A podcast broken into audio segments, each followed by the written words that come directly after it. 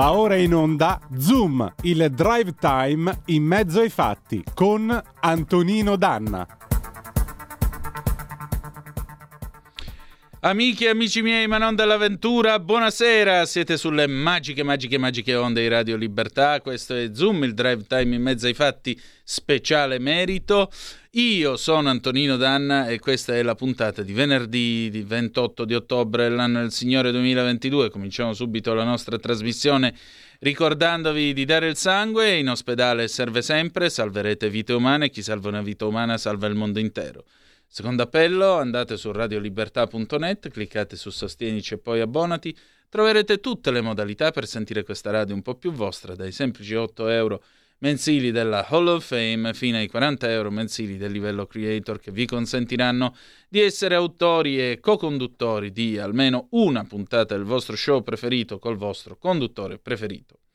Banda alle ciance, cominciamo subito perché tra poco ci collegheremo con eh, Elena Centemero per il suo bellissimo spazio tutti in classe perché stasera si parla di merito. Con cosa introduciamo la discussione? Con una delle più classiche canzoni da scuola che l'umanità conosca, Lisa dagli occhi blu di Mario Tessuto 1969. Andiamo.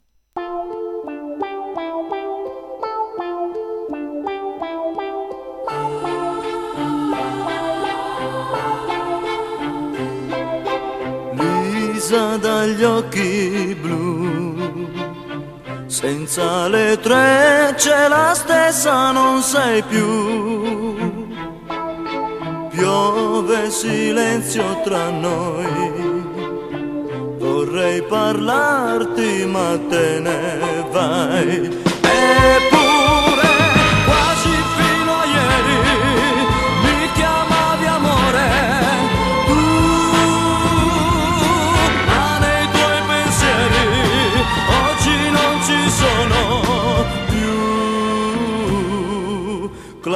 Classe seconda B, il nostro amore è cominciato lì. Lisa dagli occhi blu, senza le trecce non sei più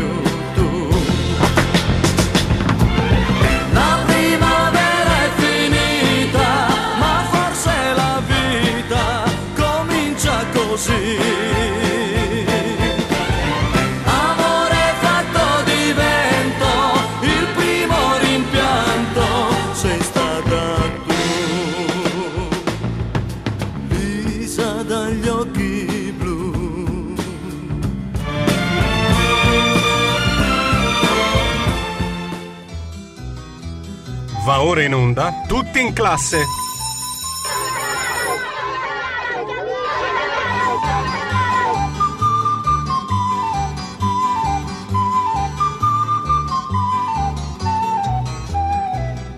Noi, no- noi non abbiamo Lisa dagli occhi blu, in compenso abbiamo Elena dagli occhi verdi, per cui la nostra Elena, buonasera e bentrovata. Buonasera a tutte le nostre radioascoltatrici e i nostri radioascoltatori. Ho imbroccato il colore degli occhi, sì. Sì, sono verdi scuri e Eh... cambiano a secondo del tempo, questa è la cosa più bella. Ah, che Sì. bella cosa. Oggi, oggi, oggi com'è messo il tempo? Eh, oggi il tempo è abbastanza bello, sembra qui, almeno qui a Milano e a Monza, in realtà c'era il sole, quindi si stava bene. A Roma invece fa molto più caldo, siamo in piena estate Mm. siamo ancora con le maniche corte, quindi è, è veramente incredibile questo, questo tempo. Stiamo vivendo un tempo totalmente nuovo anche in politica e anche al Ministero dell'Istruzione. Dai, fammi fare un attimo il Roberto D'Agostino della situazione, dai, un po' di, come la, dichi- come la chiama lui, alta portineria. Allora, sei insediato sto ministro, che tipo te pare? Beh, innanzitutto diciamo che Antonino noi abbiamo azzeccato, nel senso che abbiamo detto che ci voleva un ministro che fosse un tecnico che avesse esperienza politica E... e eh, quindi eh, il professor Valditara, anzi il senatore Valditara, eh, veramente eh, risponde a questo profilo perché no. eh, è, un, è un politico, ha un gra- una grande esperienza politica. Io voglio ricordarlo, è stato mio collega lui era al Senato, io ero alla Camera dei Deputati e lui è stato il relatore della legge di riforma dell'università, quindi ha una grandissima esperienza eh, politica, ma soprattutto un tecnico perché si è occupato di università e di scuola da vicino, è un professore universitario eh, straordinario ed è una persona che ascolta, quindi una persona eh, veramente eh, utile per la scuola.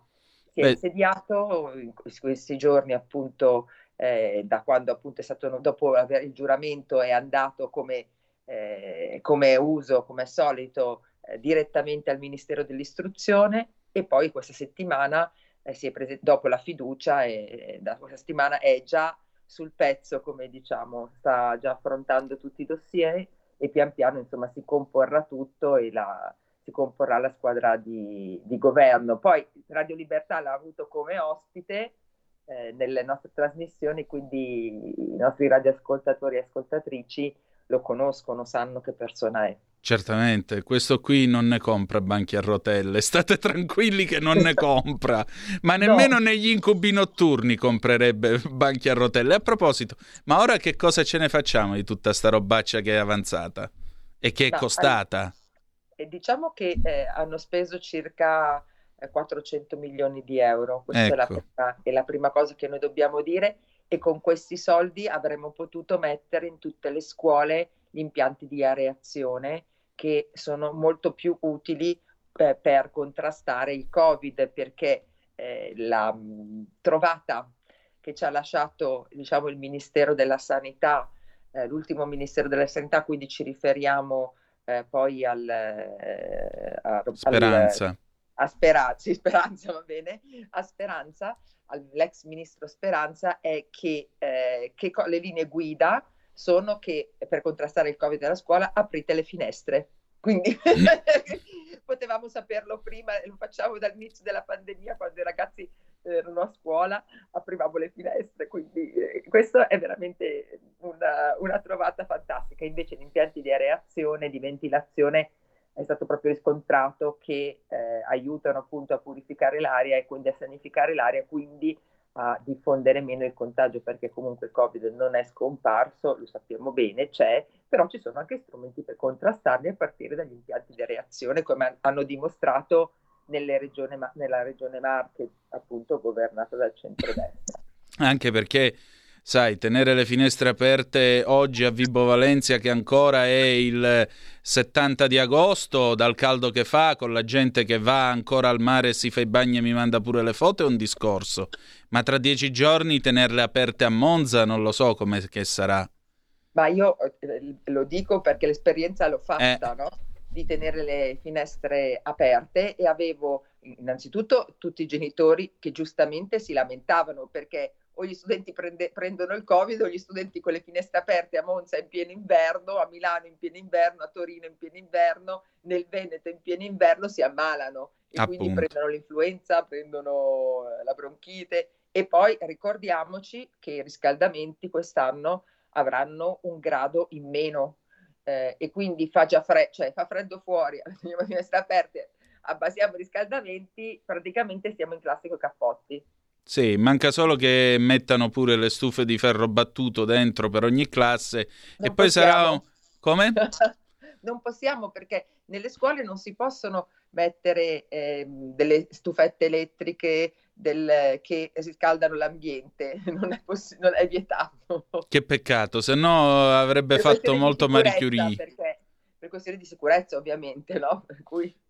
Sì, però sai, diciamo avrebbe fatto un po' come quel racconto che ho letto da ragazzino nell'antologia delle medie, dove si raccontava di Marie Curie che quando studiava all'università ogni mattina riforniva eh, di poco carbone la stufa di ghisa e poi si metteva i guanti e cominciava a scrivere perché aveva la punta delle dita gelate eh, e, e, poverina eh, suo papà non le poteva dare più soldi di quelli che eh, c'erano in casa. Comunque, venendo a noi, questa settimana finalmente è stata, eh, noi abbiamo avuto modo di discuterne tra l'altro perché eh, io ho girato ad Elena un pezzo che poi è uscito martedì su Italia Oggi dove mi esprimevo a favore del merito.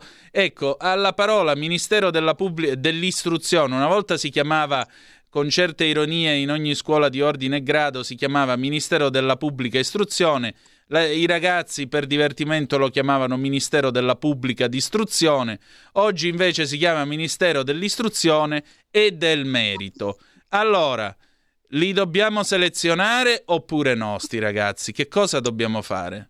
Ma innanzitutto dobbiamo capire cosa intendiamo per merito. Ecco. Eh, e io trovo ehm, indicativo e significativo che eh, si sia voluto aggiungere a, al nome Ministero dell'Istruzione anche il, il nome merito, perché, perché, il merito è comunque eh, previsto dalla Costituzione. Noi quando eh, leggiamo gli articoli della Costituzione, in modo particolare il 34, noi vediamo che si dice che gli studenti che hanno eh, merito, viene utilizzato questo termine, capaci e meritevoli. Capaci e meritevoli, esattamente, hanno anche il diritto di raggiungere i gradi più alti dell'istruzione. Che cosa stiamo dicendo di fatto? Stiamo dicendo una cosa importante. Noi abbiamo delle forti disuguaglianze all'interno della scuola e all'interno della società.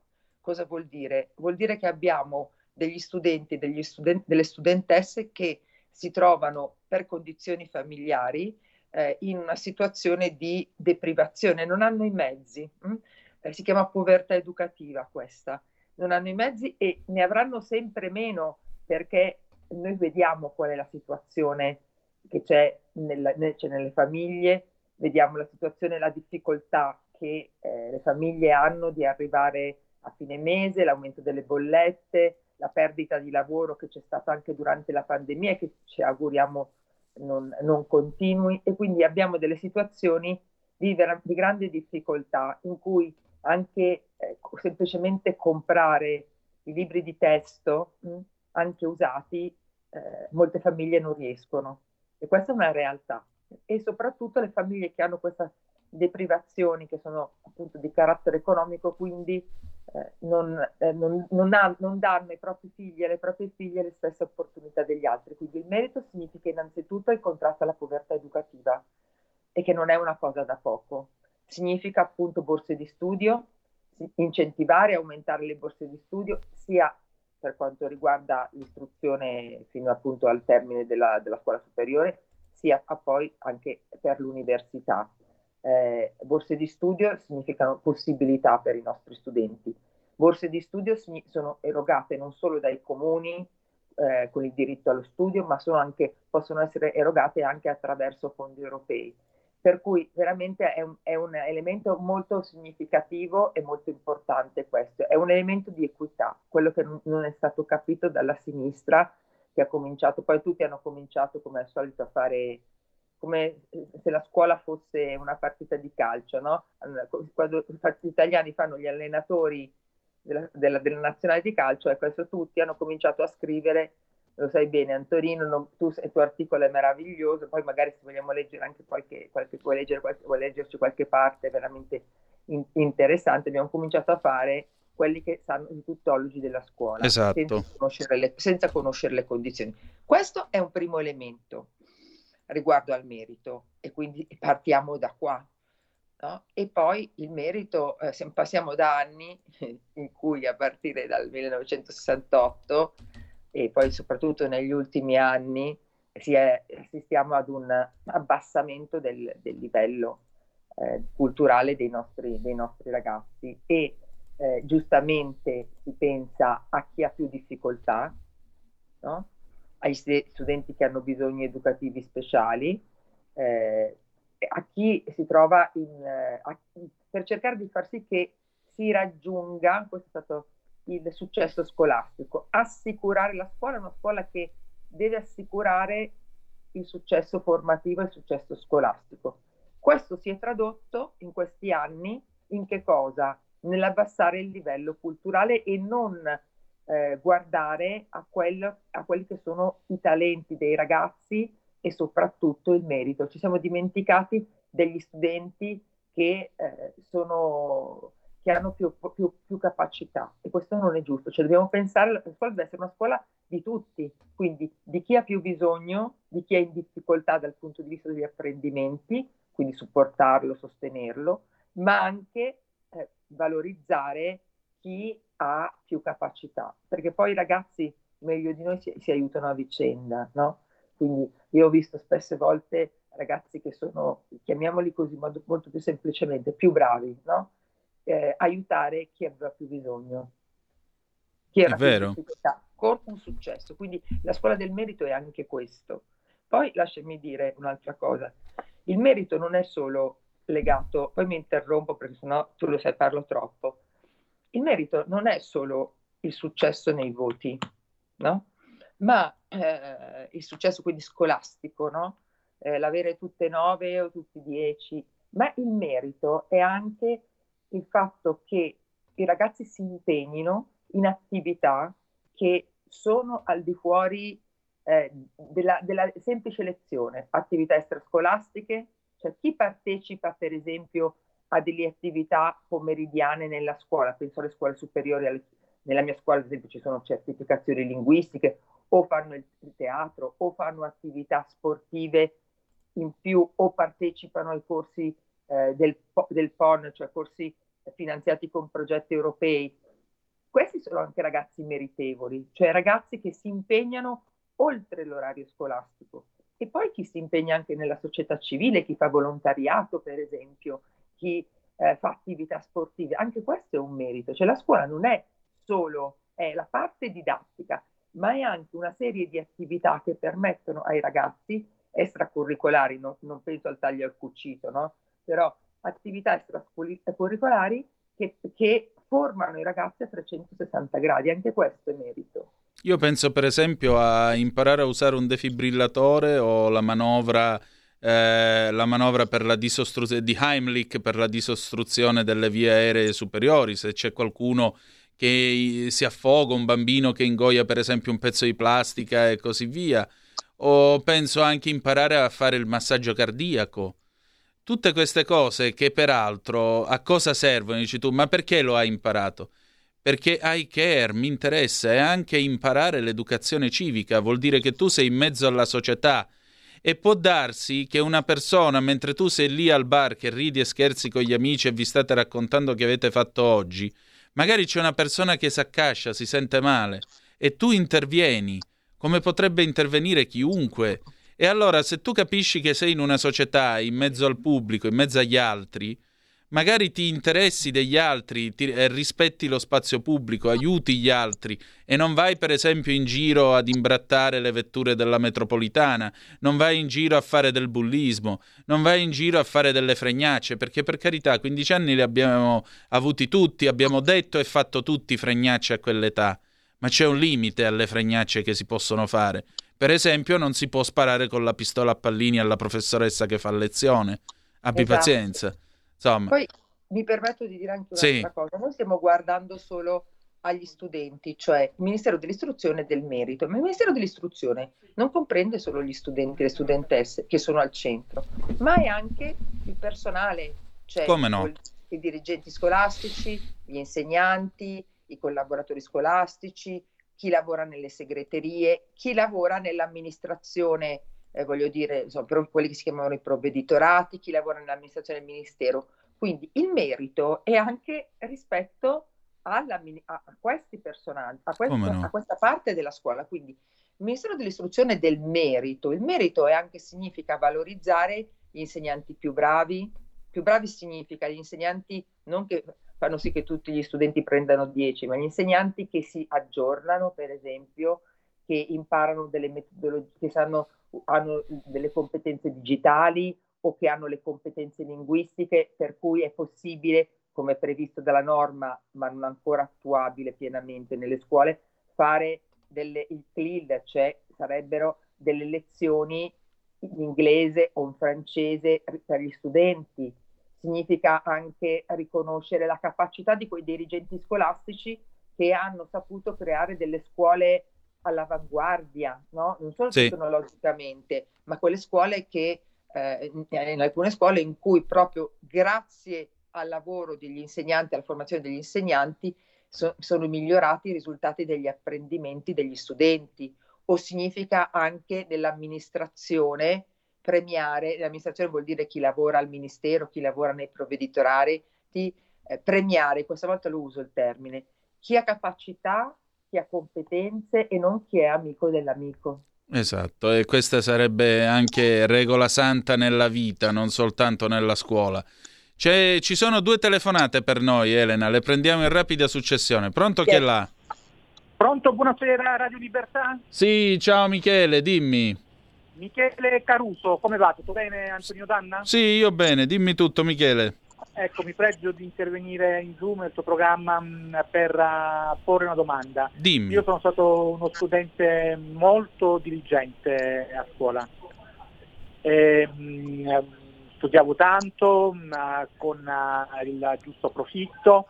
Eh, credo che la meritocrazia sia una chimera però, in quanto non sempre chi più mh, si applica eh, con uh, dei risultati eh, soddisfacenti mh, eh, viene premiato mh, una volta che fuoriesce dalla scuola eh, perché eh, vediamo che c'è poca meritocrazia, ci sono tanti che ti scavalcano senza aver avuto un curriculum vitae di alto profilo perché ci sono le raccomandazioni, ci sono i concorsi truccati, ci sono tante storture che fanno sì che la scuola non sia quel um, posto dove ehm, si forma, eh, cultura e dopo quando si esce ehm, si può trovare una giusta collocazione ehm, avendo un posto di lavoro che ti possa anche gratificare eh, dopo tanti anni passati sulla età carte. E poi vorrei dire anche che mh, eh, la dottoressa mi dia una risposta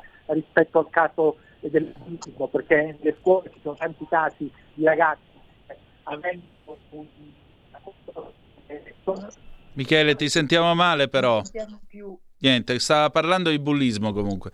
Eh, su una cosa ha ragione. Eh, il problema, caro Michele, tu hai messo un dito nella piaga. Il problema è proprio questo, che magari nelle scuole te lo insegnerebbero pure il merito e che nella società non sempre il merito c'è, ma è dalla scuola che comincia la rivoluzione nella società, per mio, a mia mediocre, mediocre opinione, se mi posso permettere. Seconda telefonata, pronto chi è là? Sono Walter dal Friuli Venezia Carissimo. Giulia, buonasera, un gravito, cioè, un gravito ritorno con un gravito scontrino allora niente, intanto io volevo mettere l'accento sul, sull'aspetto con, con Elena del fatto che il merito è anche un dovere, non è solamente il merito, cioè il merito in quanto tale è, è una parola che ha, poi chiaramente per poter andare verso una classificazione concreta e vera del merito, forse bisognerebbe anche pensare che abbiamo una classe di insegnanti e io ho due nipoti, quindi qualcosa ne so, ho 70 anni, ho due figli, uno di 50 anni, uno di 40, 44, quindi abbiamo tre nipoti, la scuola 14 anni, 16 anni, eccetera, eccetera, eccetera. Quindi ho una certa esperienza. Secondo me, se si vuole andare a finire nel parlare bene del merito, bisogna creare anche una situazione attraverso la quale anche le associazioni del territorio, o comunque il territorio, che appunto hanno, possono avere a che fare anche con i ragazzi di cui parlava Elena, no? quindi gli studenti, devono avere la loro voce in capitolo, perché merito è anche dovere, dovere di avere il merito, ok? Perché sennò diventa un problema e soprattutto questa classe di insegnanti, e io la vedo quotidianamente ragazzi miei, è una cosa impressionante, pur essendo un Friuli Venezia Giulia e ho un, ho un uh, nipote che ha già fatto i corsi per il defibrillatore, eccetera, eccetera. Credo che l'insegnamento della, dell'educazione civica, se non è impostato da sinistra, potrebbe essere buona, un buon metodo di giudizio per il merito. Vi faccio lavorare, grazie di avermi fatto parlare, auguri a tutti. Grazie Walter, 30 secondi di pausa e torniamo subito. Stai ascoltando Radio Libertà, la tua voce libera, senza filtri né censure, la tua radio.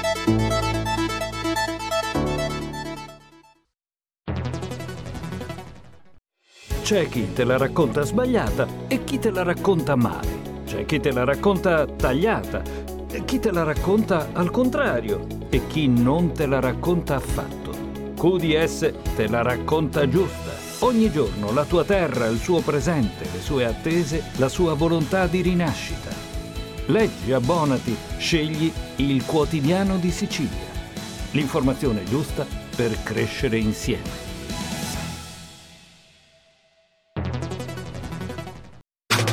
Stai ascoltando Radio Libertà. La tua voce libera, senza filtri né censura. La tua radio.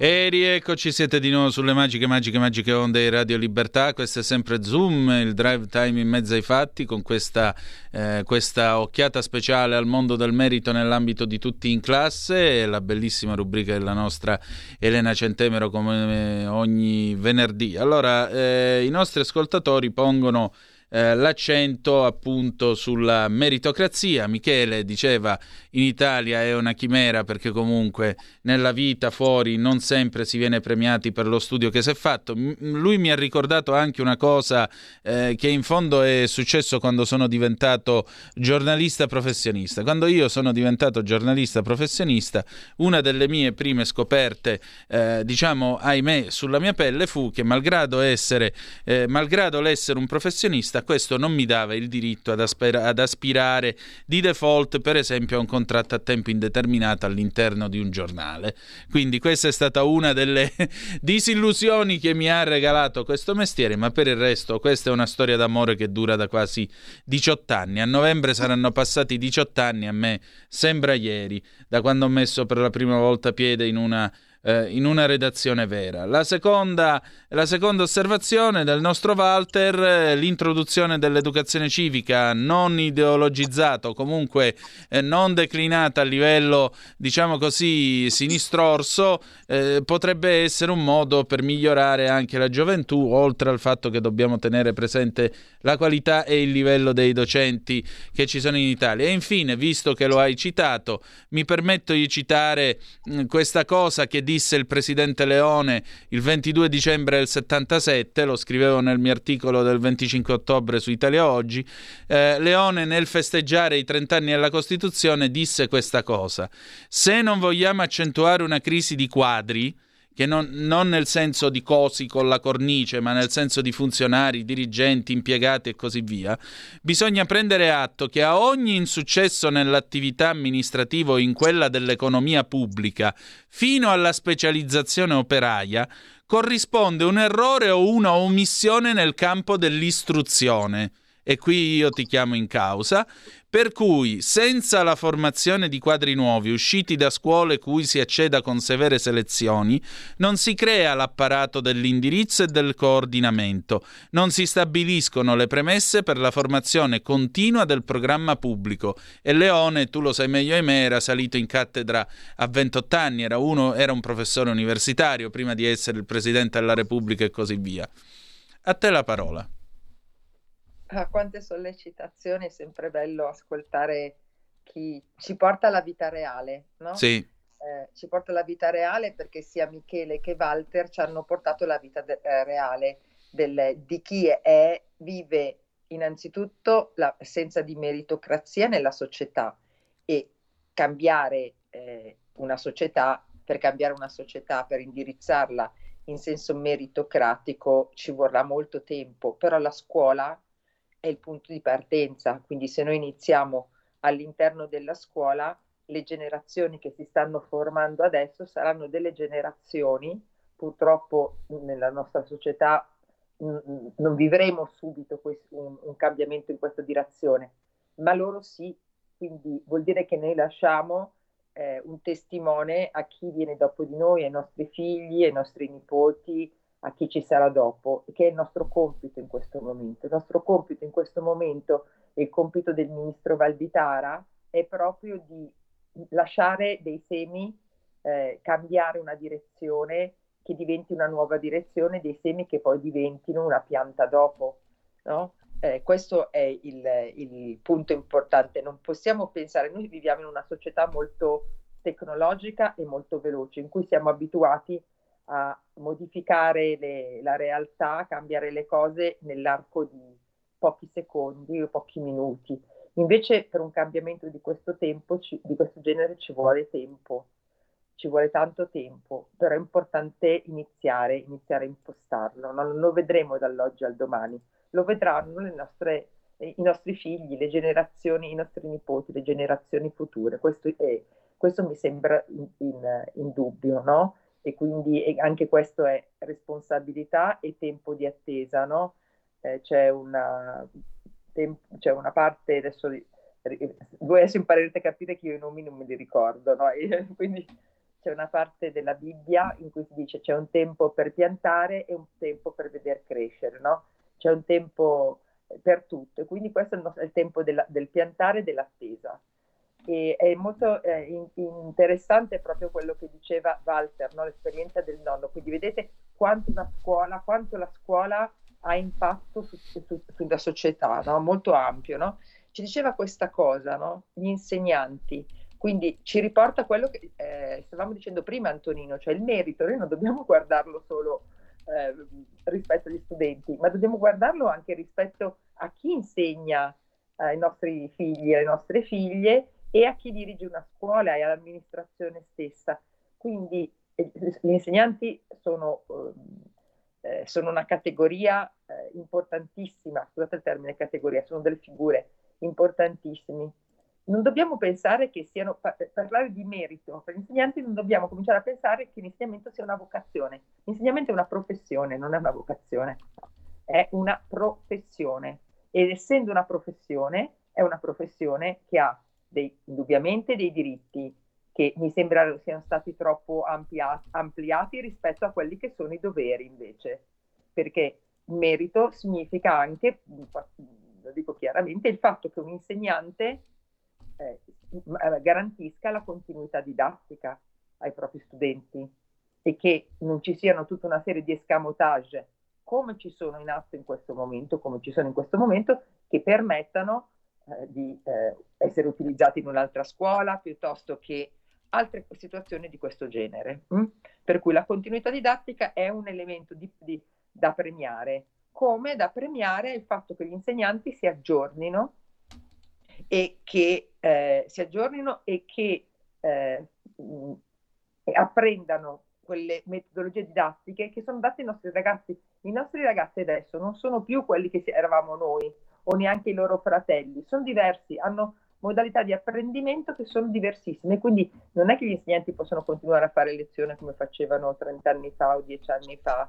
Quindi, e questo è un investimento però, è un investimento da parte della pubblica amministrazione ed è però anche una dedizione di tempo da parte degli insegnanti. L'insegnamento non è un, un lavoro part-time, deve essere un, un lavoro come succede in, in altre parti d'Europa full-time e anche d'estate eh, gli insegnanti, come succede in tanti paesi, mm, non dico che fanno lezioni in classe, però che siano a scuola come tutti quanti, che lavorino a, come fanno tutti quanti, siano a scuola a fare programmazione, a fare attività di recupero, a preparare l'anno successivo. Mm? Quindi certo. credo che questo sia un punto importante. Legato a quello che diceva è proprio tutto il tema dell'educazione civica. Allora, Antonino, la legge sull'educazione, la legge esiste, esiste una norma sull'educazione civica, che è la norma che fece in Parlamento nel 2019-20 l'onorevole eh, Capitanio, Max, Massimiliano Capitanio. Allora, ha una serie di elementi. Poi noi dobbiamo dirci una cosa, che le norme, in questo caso l'educazione civica, camminano sulle gambe delle persone, ok? Quindi vengono applicate nelle modalità in cui l'insegnante intende applicarli. Quindi que- la cosa importante è che gli insegnanti eh, eh, attuino l'insegnamento di educazione civica così come è previsto all'interno della norma. Mm? Nella certo. norma non si parla del gender, non si parla di, eh, di altre che è successo? Abbiamo perso Elena sul più bello. Stava parlando del gender ed è saltata la linea. 0266203529 se volete intervenire, oppure 346 642 7756 se volete dire la vostra attraverso la zappa o whatsapp che dir eh, voglia sì. Oh, eh, ci sei? Ecco, hai parlato del gender, boom, ed è saltato tutto. Esatto, no. Quindi eh, e c'è un'autonomia delle scuole, ma ci deve essere anche il rispetto, è un'autonomia degli insegnanti, ma ci deve essere anche il rispetto dei ragazzi, il rispetto delle famiglie, di quello che è la missione educativa delle famiglie, e lo dico sempre, e della scuola, che sono due componenti diverse. Esattamente. Esattamente, sono due componenti diverse e il problema è che negli ultimi, diciamo, 10-15 anni, forse qualche manciata di anni in più, eh, si è diffusa l'idea che tutto sommato la famiglia si possa addossare o possa addirittura delegare la scuola e, e segnatamente l'insegnante a fare tutto questo. Però qui mi sa che stiamo perdendo di nuovo Elena. Perché non la vedo Mi più. sentite? Sì, ti sentiamo, ma no... Ecco. ecco, ora ti vediamo di nuovo. Perfetto. Sì, eh, probabilmente la connessione come tutti questi mezzi sono questi. Eh sì, le magnifici sorti e progressive del PNRR. Altro, altro grande problema di questo paese. Sì, Carducci oggi anziché l'inno a Satana scriverebbe probabilmente l'inno a Geppo, Geppo il diavoletto, quello dei fumetti degli anni 60-70. Ma ti, ti dico anche questa cosa per- proprio perché prima parlavamo di, appunto dell'educazione civica e anche dell'educazione al rispetto. Mi ha colpito, no, moltissimo nel dibattito parlamentare che c'è stato durante la fiducia del governo alla Camera, eh, l'intervento che è stato fatto rispetto alla valorizzazione della- delle figure femminili, no? Il ruolo, al dibattito che è stato fatto su il, la presidente e voglio dire, a volte più che la forma, conta la sostanza. Noi abbiamo la prima donna presidente del Consiglio dopo 30 presidenti del Consiglio uomini. È un Ecco, fatto. Questo educa molto di più che tante parole. Quindi, eh, il, come dicevo prima, l'educazione va, cammina sulle gambe delle persone e tutti noi che eh, operiamo nel mondo della scuola dobbiamo ricordarci che siamo degli esempi per i ragazzi, quindi i nostri comportamenti devono essere adeguati al ruolo che noi stiamo ricoprendo in questo momento, no? Quindi Certo. educazione civica, avere una, una donna presidente significa, al di là del il e la che sono cavolate, sinceramente, ma sì, io avrei usato la, per esempio, rispetto a me uso la dirigente scolastica, ma non è quello l'importante, è il punto, è l'esempio che si dà. Il fatto che pensate alle nostre ragazze e ai nostri ragazzi che eh, esempio hanno davanti, che fatto hanno davanti. Il fatto che una donna con le proprie capacità e per il proprio merito sia riuscito, ha fatto un percorso di fatica politico ed è arrivata, indipendentemente dal, dal- dal partito politico, ed è arrivata a ricoprire un ruolo importante per la nostra nazione. Questo è un fatto che deve essere per tutti davanti, che è per tutti davanti agli occhi ed è un esempio per tutte le ragazze del futuro. come no, come no. Però io mi trovo davanti la Malpezzi che dice sì, la Meloni ha rotto il soffitto di cristallo, però non ha distrutto l'edificio su cui si poggia questo- questo- questa cupola di cristallo che è l'edificio del patriarcato. Supercazzole dove trovarle, scusa, eh. Ma sì, ma cioè, siccome, siccome eh, la sinistra che ha tanto per tanti anni, voi sapete, io sono una femminista, lo dico sempre, no? Però la sinistra che ha tanti, da tanti, anno, da tanti anni cavalcato questi temi, tanti anni, non è riuscita a portare a casa niente, quindi stanno dicendo il nulla sostanzialmente. Cosa hanno fatto di fondo? Invece qui abbiamo un esempio pratico, concreto, al di là di cosa si dice il patriarcato, che poi non è neanche comprensibile per tutti. Anzi, francamente io non, non capisco neanche cosa voglia dire l'affermazione della senatrice Malpezzi, no? non lo capisco proprio. Di- c'è un fatto però rispetto al quale tutti quanti dobbiamo avere la- almeno il rispetto di riconoscerlo e questo è mancato e quindi questa è mancanza di democrazia. Mm. Condivido, condivido pienamente questa tua osservazione, anche perché se vogliamo parlare di patriarcato, Giorgia Meloni col patriarcato i conti li ha fatti a 12 anni, quando non ha voluto più vedere suo padre, padre che peraltro non ha mai voluto farsi chiamare padre dalle figlie, si faceva chiamare Franco. E la cosa più disgustosa è che eh, i problemi giuridici, i trascorsi penali di quest'uomo che, ripeto, in fondo ha rinunciato a essere padre, perché che cos'è un padre?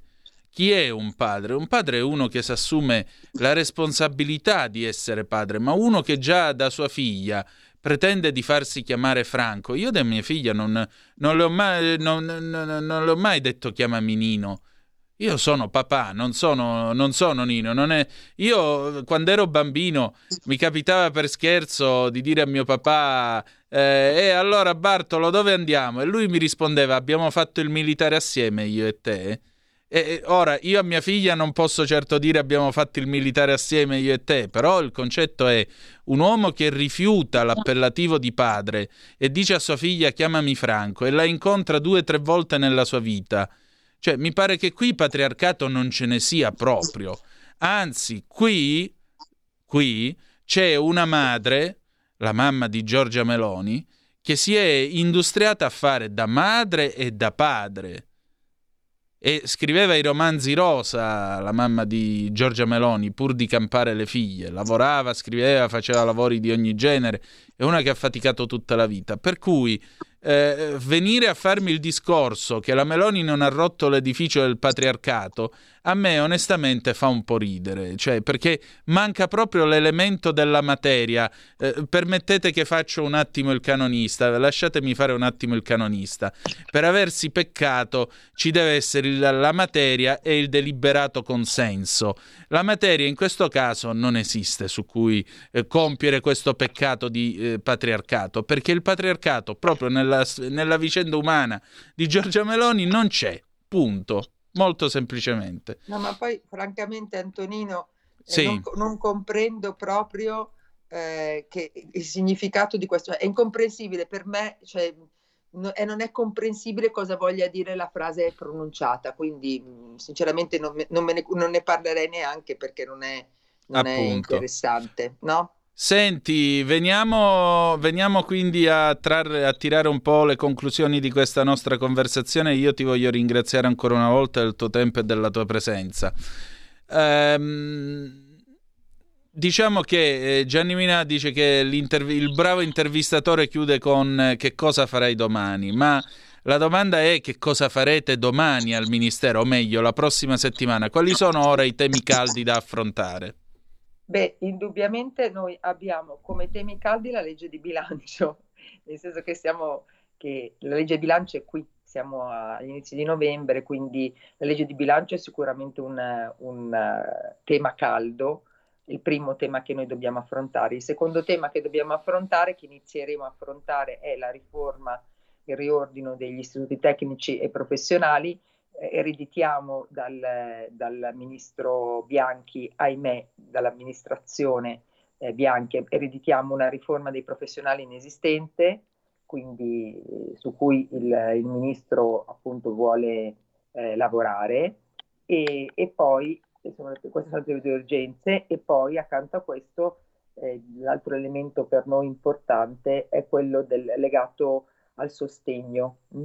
Eh, ai, alla disabilità, quindi il tema della continuità didattica per eh, gli insegnanti di sostegno. Questo è un elemento importantissimo perché i ragazzi che hanno con disabilità eh, hanno anche il diritto ad avere lo stesso insegnante eh, per un periodo di tempo superiore a due mesi, tre mesi, quattro mesi, un anno. Quindi si sta lavorando su questo tema che è molto importante e accanto a questo continueremo a lavorare sul tema eh, legato all'inserimento poi nel mondo del lavoro dei ragazzi con disabilità. Questo è un, è un, un altro tema significativo e importantissimo. La, ormai la ministra Locatelli ha lavorato molto su questo in Regione Lombardia, creando un progetto straordinario che si chiama Out Academy. Ha fatto un progetto straordinario davvero e quindi eh, credo che lo vorrà portare anche a livello nazionale. E questo, questo progetto che metteva in raccordo la scuola con il, ter- con il territorio, quindi vedrà sicuramente collaborare i due ministri. Certamente. E noi saremo qui a raccontarlo. Elena, grazie come sempre. Buona serata a tutti e a presto. Buona serata, grazie.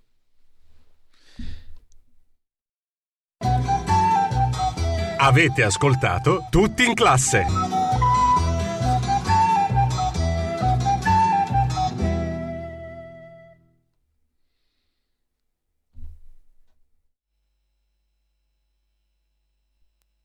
Sì, questa sera è festa grande, noi scendiamo in pista subito. E se vuoi divertirti vieni qua, ti terremo tra di noi e ballerai. Finché vedrai sventolare bandiera gialla, tu saprai che qui si balla ed il tempo volerà. Saprai quando c'è bandiera gialla che la gioventù è bella e il tuo cuore batterà. Sai, quelli che non si vogliono bene è perché non si ricordano di essere stati ragazzi giovani e di avere avuto già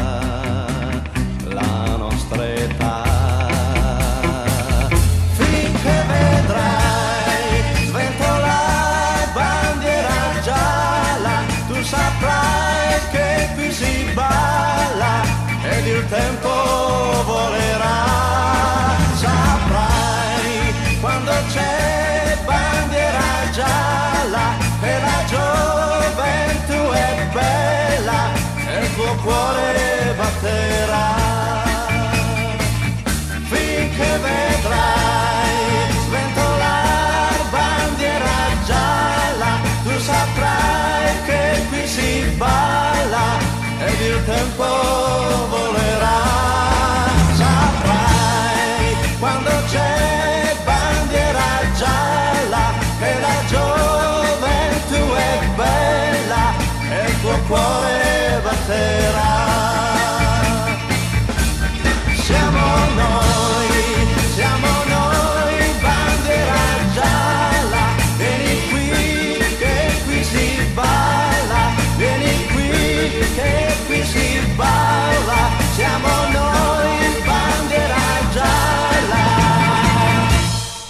Ed era il 1966 quando Gianni Pettenati cantava Bandiera gialla, poi ne nacque ovviamente la trasmissione con Arbore Boncompagni, che fu uno dei primi spazi dedicati ai giovani nella radio italiana, radio che fino ad allora si era fatta per iscritto, con i testi, con la voce ben impostata, con la dizione perfetta. Uno degli annunciatori, per esempio, era stato Corrado, Corrado che eh, lo scognomato, come lo chiamò eh, Totò, il quale una volta, dovendo annunciare la cavalcata delle Valchirie, quindi in frac eh, nella sala A di via Asiago, con tutto il pubblico, l'Italia che ascoltava, eravamo nel, primo, nel secondo dopoguerra, eh, e cominciò. E adesso trasmettiamo la valcacata delle Valchirie e lì, e lì si vide un dirigente diventare di tutti i colori. Allora mi correggo. Eh, mandiamo in onda la cavalcacata delle Valchirie, insomma Wagner, e vabbè, e in qualche modo riuscì a sfangarla, era un'altra radio, poi vennero Arbore e Boncompagni appunto nel 70, soprattutto con alto gradimento, che eh, diciamo col concetto di presto e male hanno reso la radio quella che è, la radio con lo stile come si fa adesso, questo stile colloquiale che eh, fino a loro due certamente in Italia non c'era assolutamente stata. Poi negli anni 70 vennero le radio libere, noi siamo una radio libera, siamo nati come una radio libera, come radio libera nel 1976, per cui credo che continuiamo a mantenere lo spirito di quelle radio visto che il telefono è sempre aperto, allo 026620 3529. Abbiamo anche la zappa aperta al 346 642 7756 se volete mandarci i vostri WhatsApp o Zap che dir vogliansi. Altrimenti insomma ne prendiamo atto che volete che vi dica. Dunque, si sono fatte le 18.54 di questo 28 di ottobre 2022. È stata una bella riflessione quella che abbiamo avuto con Elena Centemero a proposito del merito a scuola. Ora io, lei giustamente li vede tutti i giorni, vede i ragazzi tutti i giorni, sente le loro esigenze tutti i giorni. Io penso che sia giusto fare selezione, sia giusto premiare chi è più bravo indipendentemente dalle condizioni economiche del, della famiglia, come diceva giustamente anche Elena. E nel mio pezzo che lei ha citato, e la ringrazio, del 25 di ottobre in quel di Italia Oggi raccontavo proprio questo. Io vengo dal Collegio Augustinianum, il Collegio Augustinianum dell'Università Cattolica e negli anni, fino agli, all'inizio degli anni 60, mm, l'Università Cattolica, dove mi pregio di aver studiato, aveva il cosiddetto posto gratuito. Cioè nel collegio Augustinianum, che allora offriva 120 posti, se la memoria non mi inganna, prima che Mario Capanna ci facesse sloggiare e andare via prima via da Cermenate e poi giù a Porto di Mare, nel collegio allora c'era una quota, mi pare fossero o 10 o 20 posti gratuiti. Come funzionava? Indipendentemente dal reddito, ma generalmente erano riservati quelli, alle famiglie eh, con i redditi più bassi, che non si sarebbero potute permettere quindi di mandare un figlio a studiare, eh, a, studiare a Milano. Questa era una misura che era stata ideata da padre Gemelli padre Agostino Gemelli, il fondatore dell'università, perché lui era stato socialista e prima di convertirsi e farsi frate e aveva visto le difficoltà di chi provava a venire da fuori a studiare eh, in quel di Milano e vi sto parlando dell'inizio del Novecento. Se non che l'idea quale fu? I ragazzi che hanno i redditi più bassi vengono dalle famiglie più umili eh, partecipano a un concorso, vengono ammessi come posto gratuito, l'università gli dava eh, l'alloggio, il vitto, eh, il collegio era quindi offerto dai cattolici italiani attraverso l'Ateneo dei cattolici italiani, perché l'Università Cattolica del Sacro Cuore è questo, se permettete però l'università chiedeva l'impegno perché il merito poi che cosa diventava? Voleva una media del 27 sul libretto e dei voti che non fossero al di sotto del 24. Di più, la complicazione qual era? Che tu dovevi riuscire a dare tutte le materie da piano universitario, da piano studi, a giugno e a ottobre di ogni anno. Quindi provate a immaginare, provate a immaginare che cosa significava. Significava farsi un mazzo così. Ecco, quella roba lì, quel sistema lì, ha sfornato persone che poi nella vita sono diventati dirigenti, alti funzionari, hanno fatto carriera nella pubblica amministrazione ai più alti gradi, hanno fatto carriera in aziende private, e c'erano due fratelli di Nusco, figli di un sarto. Uno si chiamava Luigi Ciriaco e l'altro si chiama Enrico De Mita e loro due sono stati due posti gratuiti. Ciriaco De Mita era un posto gratuito e il suo curriculum è noto. Vi può piacere o non piacere, per carità, attenzione, non sto dicendo questo ma è il frutto di questa libertà, di questa possibilità del merito, appunto. Ciriaco De Mita si è mantenuto in collegio semplicemente studiando e quindi onorando l'impegno di essere un posto gratuito mantenendo tutta, mantenendo tutta la media del 27. Tra l'altro lui si laureò eh, in orario e quando si laureò immediatamente subito dopo venne assunto nell'ufficio legale dell'ENI. Poi da lì passò a fare la politica e insomma ha fatto tutta la carriera che ha voluto. Agnelli disse di lui un giovane intellettuale della Magna Grecia. Probabilmente lui era un intellettuale, probabilmente era un intellettuale della Magna Grecia, ma certamente era una, una mente che aveva le sue, le sue capacità politiche, tant'è vero che è stato Presidente del Consiglio della Repubblica Italiana. E questo è. Allora io spero davvero che le istituzioni, perché secondo me una cosa così si potrebbe fare recuperando per esempio i convitti.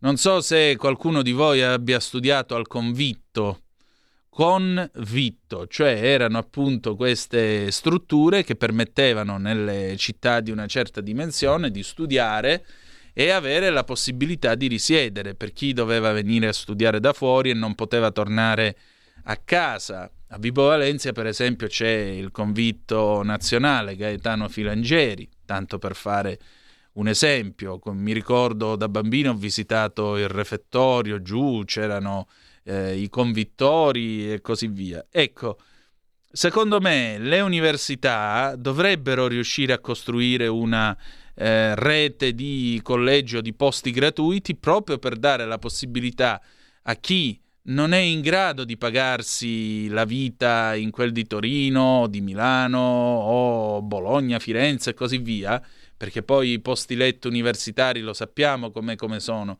gli affitti in nero agli universitari lo sappiamo com'è che vanno, eh, non raccontiamoci fesserie.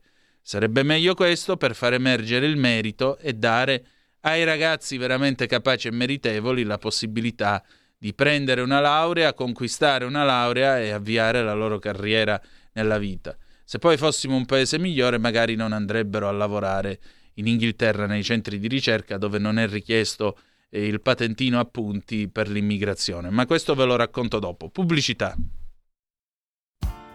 Tutte le domeniche, dalle 8 alle 10, la rassegna stampa del giorno e alcuni dei fatti principali della settimana che si è appena conclusa, con ospiti e telefonate in diretta. La domenica mattina non perdere contatto con la realtà su Radio Libertà, senza filtri né censure.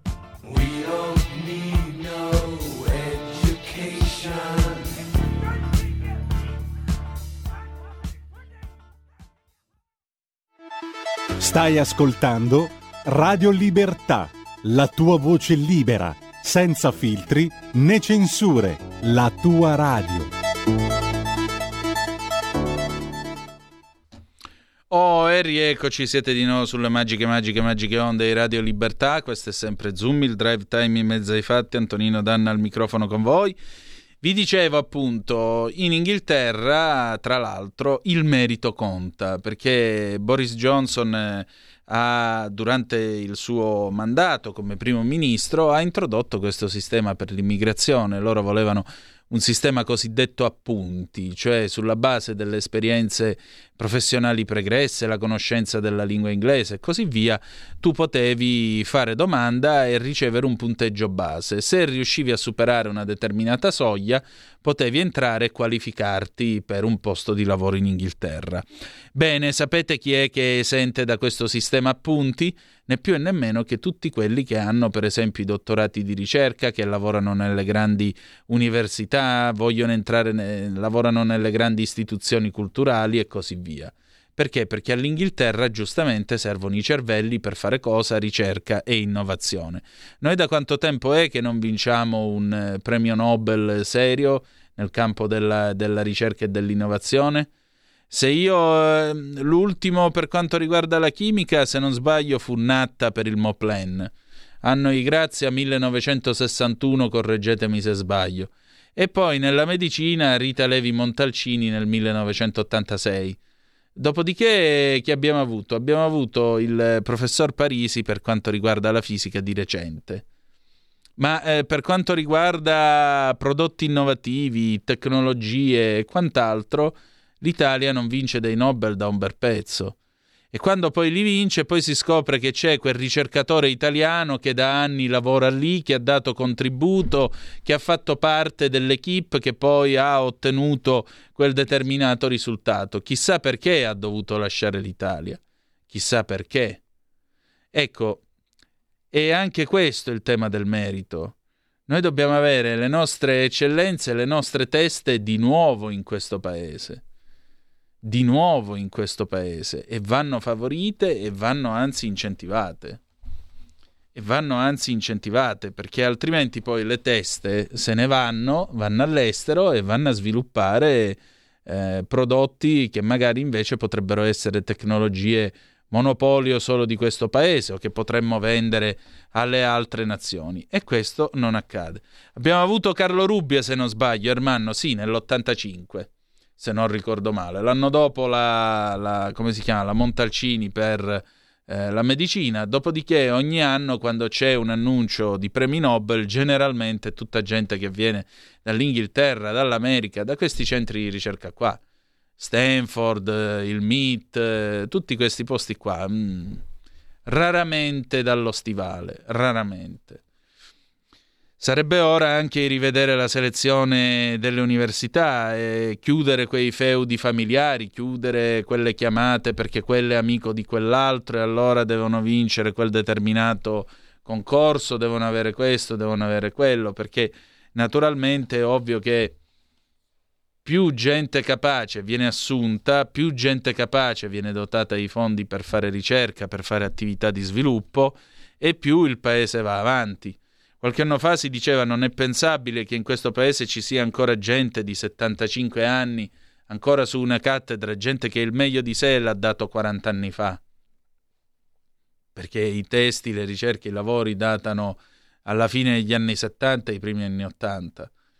Anche qui è qualcosa che deve essere rivisto, è qualcosa che deve essere sicuramente ripensato, sicuramente ripensato. E io credo che a maggior ragione anche in questo caso ci vorrebbe una politica italiana dell'istruzione e non della distruzione verso la scuola eh, americanizzata coi crediti, i punti, il borsone della stazione di servizio, eccetera, eccetera. I punti sono buoni per prendere il borsone da viaggio, ma non sono buoni per pigliare un titolo di studio. Per quello che mi riguarda dovrebbe essere così, poi per carità. 0266203529 se volete essere dei nostri e dire la vostra, oppure 346 642 7756 se volete intervenire attraverso la zappa o il eh, Whatsapp. Ecco, per esempio, Pietro Ichino scrive su Repubblica, guarda un po' di oggi, perché la sinistra deve credere nel merito. Ecco, una cosa che io non vi ho detto di quella citazione che ho fatto del presidente Leone. Il presidente Leone auspicava delle scuole di altissimo merito dove si entrasse con una selezione molto rigida per, sforma- per sfornare i nuovi quadri dirigenti dell'economia di questo paese. Camilla Cederna, sa- qualcuno di voi se lo ricorderà, nel- era questa giornalista dell'Espresso, scrisse nel 78 questo libro diffamatorio, Giovanni Leone, la carriera di un presidente, lei poi venne condannata nell'81, i Leone ricevettero un miliardo di lire dell'epoca di risarcimento, il libro fu mandato a rogo e quelle poche copie che eh, sono rimaste in giro, insomma, io ne ho una di queste. E morale della favola, lei commenta proprio questa affermazione di Leone, che ripeto era un professore universitario, quindi sapeva quello che diceva quando parlava di scuola, Dice, introdurre queste scuole super selettive sarebbe maledettamente ingiusto. Ora, come fa a essere maledettamente ingiusto? Come fa a essere maledettamente ingiusto? Se no, torniamo sempre al solito discorso cattocomunista e vabbè, diamo un pochettino tutto a tutti. Pochettino tutto a tutti significa però che prima o poi nella vita può succedere di essere stesi su un letto operatorio e uno può legittimamente chiedersi, ma quello che tra poco mi metterà le mani addosso, che caratteristiche ha? Che merito ha per potermi mettere le mani addosso? Io, per esempio, quando eh, ho dovuto combattere con il cancro, ho dovuto essere eh, operato, eh, sono andato a vedere il medico che mi avrebbe dovuto operare, che cosa aveva fatto, l'oncologo che mi aveva visitato. Era un ragazzino rispetto a me, perché lui è è un dottore dell'85, lo saluto, anzi, eh, eppure aveva preso una laurea al campus biomedico a Tor Vergata, quindi lì all'Opus Dei, e poi si era specializzato in America a San Francisco. Cavolo, è merito questo o no, secondo voi? Secondo me lo è. Quindi a lui non avevano fatto il discorso e vabbè, un po', un po' tutto a tutti. Allora, se vale per quando uno sta steso sul tavolo operatorio, voglio che valga anche quando si tratta di scegliere chi sarà il prossimo presidente di una determinata azienda pubblica, chi sarà il presidente o il dirigente di un ufficio postale, chi sarà incaricato di gestire la pubblica amministrazione perché io ho bisogno di una risposta e così via. Chi sarà anche la persona che andremo a votare, che andremo a scegliere, perché come vedete uno vale uno, alla prova dei fatti non ha funzionato. Spiace dirlo, ma uno vale uno non ha funzionato. Quindi è ora di tornare al merito e alla competenza. Come diceva la signora Thatcher, chi è più bravo è giusto che abbia di più, perché ha dato di più. E comunque nessuno, diceva sempre, nessuno si ricorderebbe del buon samaritano per quello che ha fatto. Aveva anche dei soldi per farlo. Se non ci sono i soldi, uno vale uno non esiste. Allora, vi stavo dicendo di Ichino. Ichino eh, scrive stamattina contro l'idea del neo ministro dell'istruzione Valditara di porre il valore del merito al centro del proprio programma e addirittura nel nome del proprio dicastero. La sinistra italiana sembra essersi ricompattata dal vice segretario del PD Provenzano al segretario 5 Stelle Conte, al segretario CGL Landini, tutti convergono nel respingerla come reazionaria. Ma vi sono degli ottimi motivi per pensare proprio il contrario, cioè che la scuola non possa essere fattore di uguaglianza sociale se non impara a valutare e premiare il merito molto più di quanto non lo faccia oggi. Più in generale è l'intera amministrazione pubblica che ha bisogno di questa rivalutazione del merito al proprio interno e la sinistra dovrebbe far proprio questo obiettivo perché di un'amministrazione che funziona bene hanno bisogno soprattutto i più deboli e i più poveri. Ma torniamo alla scuola, potenziare l'istruzione pubblica significa certo investire di più sull'edilizia e le attrezzative didattiche, ma le attrezzature didattiche, ma significa soprattutto investire sul miglioramento della qualità di insegnamento, cioè capacità e impegno degli insegnanti. Questo implica non solo una formazione migliore eh, di questi ultimi, ma anche inviarli a insegnare dove occorre dove fa- e non dove fa comodo a loro implica far sì che la struttura scolastica sia capace di valutarne la prestazione per poter retribuire meglio i più bravi e allontanare dalle cattedre quelli che non conoscono la materia affidata loro, o non sanno insegnarla, o più semplicemente non hanno voglia di farlo. E per valutare gli insegnanti occorre anche rilevare capillarmente l'opinione espressa su di loro dalle famiglie e dagli studenti. Beh, questo io lo eviterei perché le famiglie e gli studenti si sa che generalmente vedono nel docente un nemico. In altre parole, potenziare la scuola significa mettere al centro il diritto degli studenti, in particolare dei meno dotati, di quelli che non hanno alle spalle una famiglia colta. Nella scuola pubblica italiana tutto questo finora non si è fatto perché vi si oppongono i sindacati degli insegnanti. Oggi dunque se un professore insegna male o non insegna del tutto, nella quasi totalità dei casi non accade nulla. Così un'intera classe viene privata per uno o più anni dell'insegnamento di materie essenziali come italiano o matematica. E questo, se osservi, accade in modo diffusissimo. Quasi ogni classe ha almeno un professore, se non due, addirittura tre, che per incapacità o negligenza non svolge in modo appropriato il proprio servizio. Potenziare la scuola pubblica significa attivare una sistematica e rigorosa valutazione della qualità dell'insegnamento impartito dagli istituti scolastici pubblici, ma anche consentire loro di scegliere gli insegnanti e attirare i migliori premiandoli.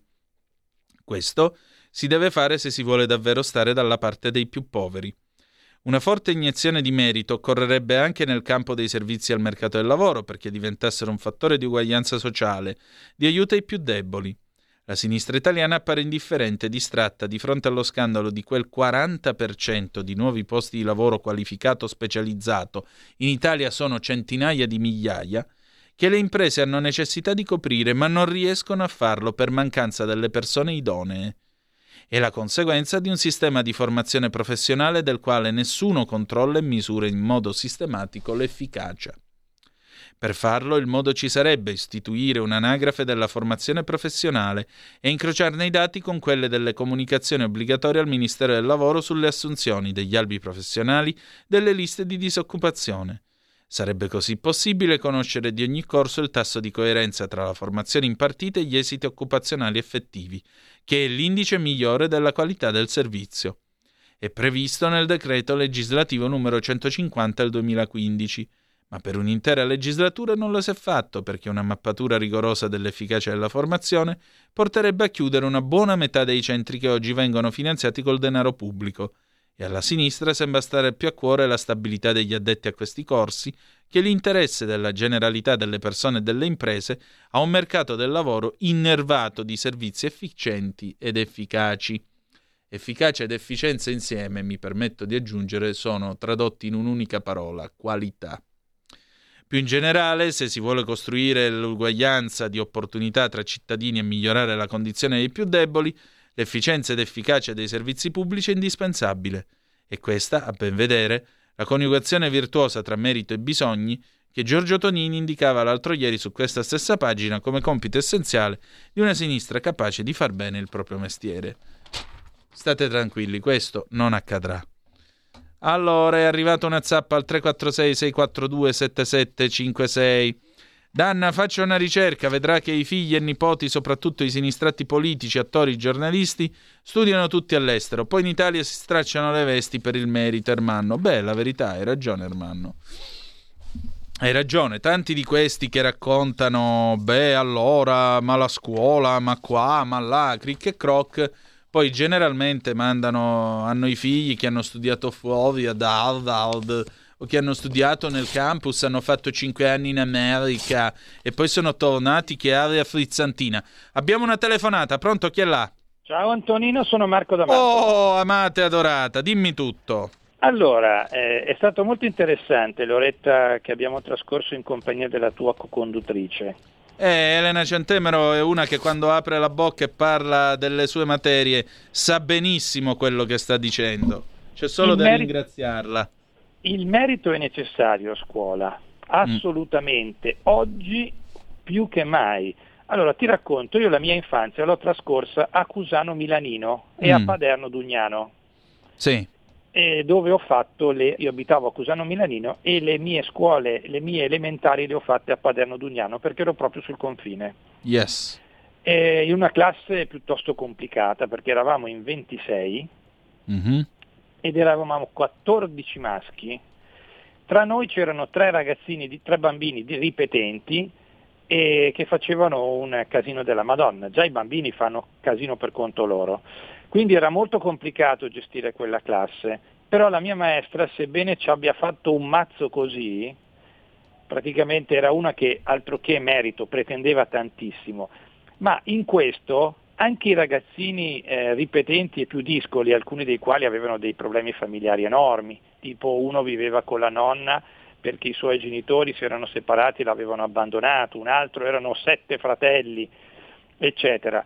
Eh, però nessuno mai, quando l'insegnante diceva qualcosa, osava sparargli dei pallini o anche tirargli, con, tirargli dei, dei, dei pallini di carta.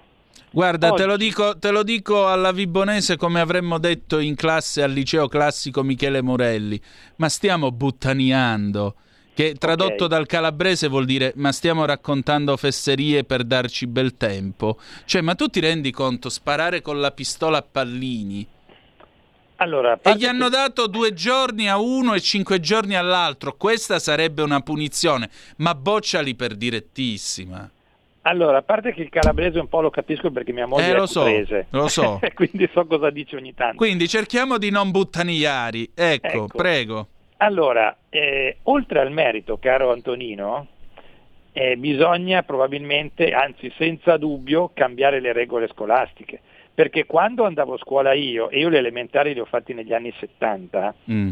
quando qualcuno di noi semplicemente disturbava, e io avevo otto in condotta alle elementari, eh?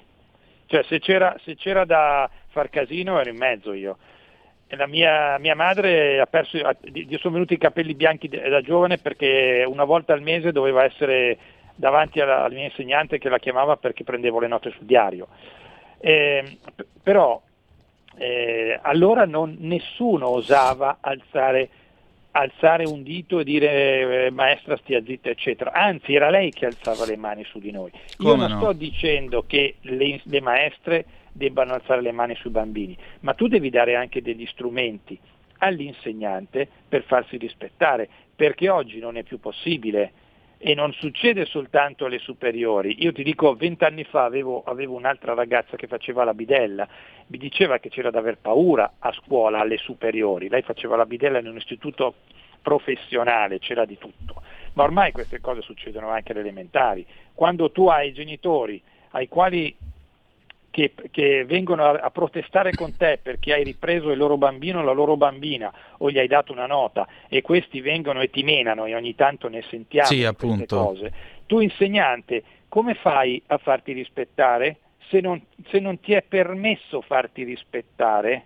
Perché il merito va benissimo, però tu devi, devi proteggere gli insegnanti che vogliono lavorare e, e, non stiamo parlando di quelli che vanno a scaldare la cattedra, ma ci sono no. insegnanti che vogliono lavorare, fanno bene il loro lavoro, però non possono permettersi magari di dare dei votacci a qualcuno che se lo merita perché poi arriva papà, mamma o fratelli. Appunto. Ed è questo che io suggerirei e mi, mi, sarebbe piaciuto intervenire prima, ma non mi era possibile, perché oltre al merito ci, vogliono, ci vuole, come ti ho detto e chiudo per non ripetermi un'altra volta, bisogna permettere agli insegnanti di lavorare bene, perché altrimenti quando ti, ti prendi delle minacce o quando vedi che i tuoi, i tuoi studenti ti prendono in giro, tu che, che cosa fai come insegnante? Eh, Temi appunto. anche per la tua per la tua incolumità, perché certi, certi ragazzi veramente sono capaci di metterti le mani addosso. E Come la, no? e la ragazza che avevo vent'anni fa me lo diceva. Come no che... Cioè, uno, uno una volta ha lanciato un banco dalla finestra perché aveva preso un 4.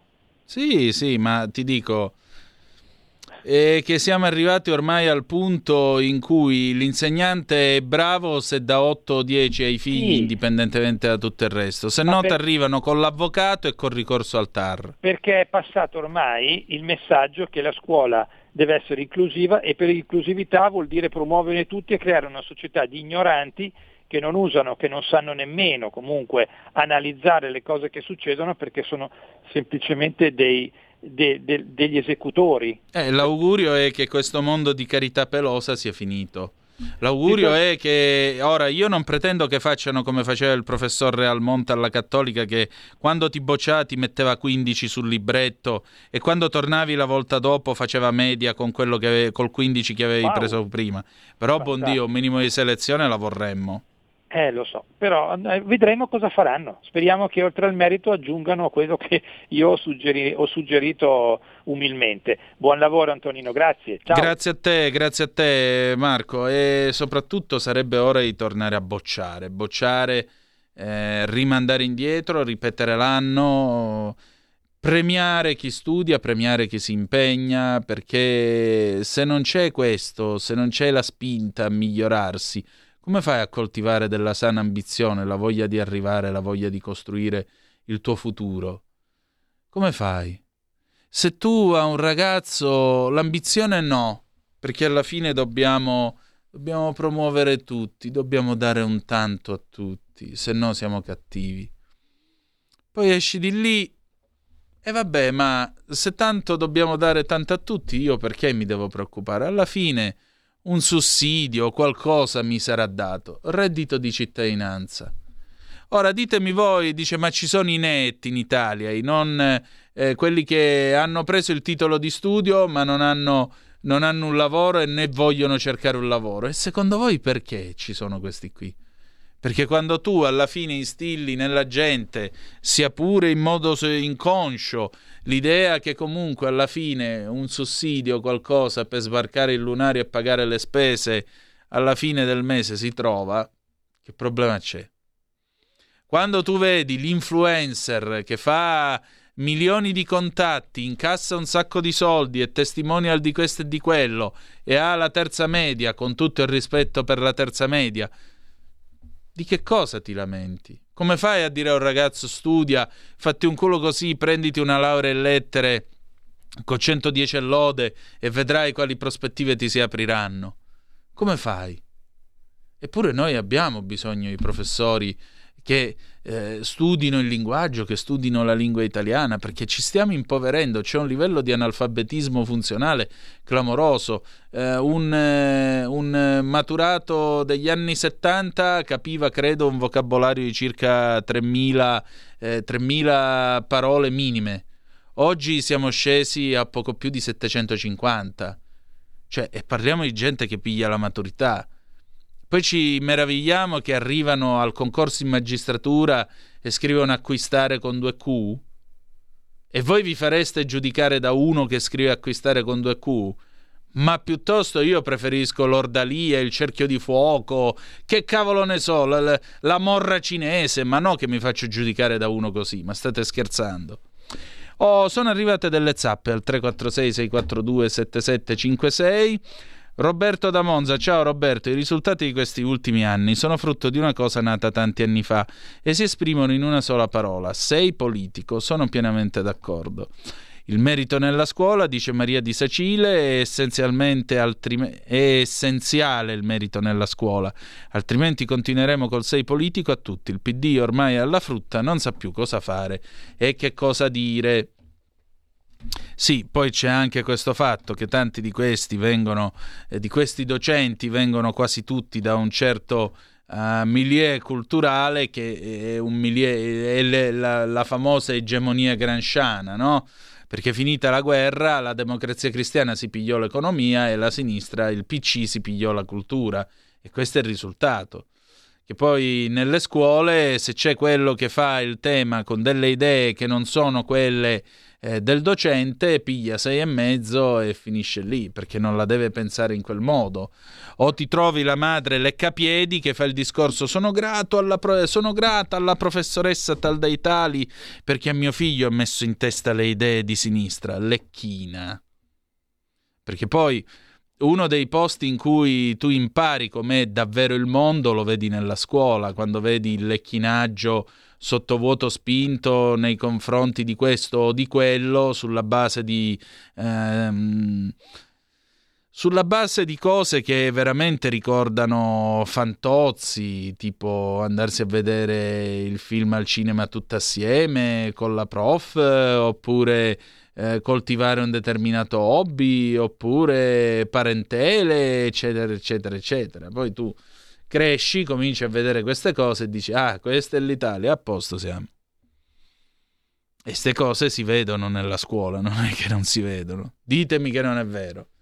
Ditemi che non è vero. Quanti rappresentanti di classe sono certamente dediti a rendere un servizio ai genitori, a essere veramente il tramite tra le famiglie e la scuola, e quanti invece lo fanno semplicemente perché devono fare devono fare quella carezza in più al docente di turno perché così magari il punticino in più al figlio o alla figlia.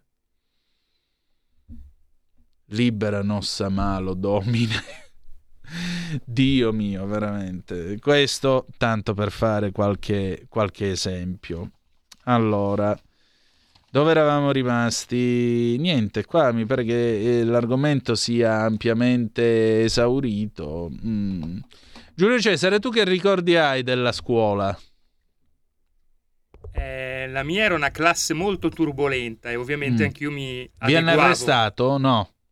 No, no, ma per dirti, al liceo quando c'era da fare eh, qualche, mm, diciamo, mattana, eravamo sempre in prima fila.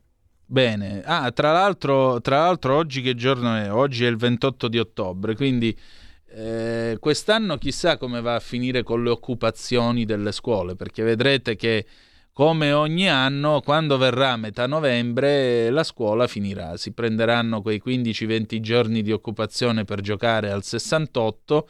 Quest'anno poi saranno motivati dal fatto che il paese è a rischio fascismo, a rischio dittatura, a rischio cose brutte, brutte, brutte, brutte che in realtà non ci sono e quindi a maggior ragione fermeranno le scuole e arrivederci e grazie.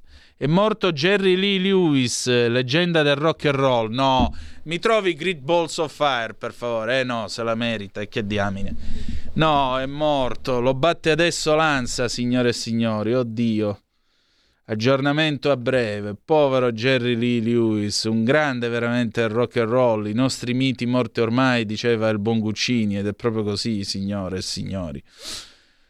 Allora, si sono fatte le eh, 19 e 28. Se tu, trovi, se tu trovi il pezzo, andiamo in pausa e poi allora Jerry Lee Lewis, Grip Balls of Fire, le grandi palle di fuoco. A tra poco. Stai ascoltando Radio Libertà. la tua voce libera, senza filtri né censura. La tua radio. Un nuovo modo per sostenere la tua radio. Visita radiolibertà.net. Ti basta un clic e potrai versare il tuo contributo volontario direttamente online. Potrai donare con ogni tipo di carta di credito, anche prepagata. Ti aspettiamo online su radiolibertà.net. Sostieni la tua radio con il tuo contributo volontario. Radio Libertà. La tua radio. Diamo voce alla nostra gente. Stai ascoltando Radio Libertà, la tua voce libera, senza filtri né censure, la tua radio.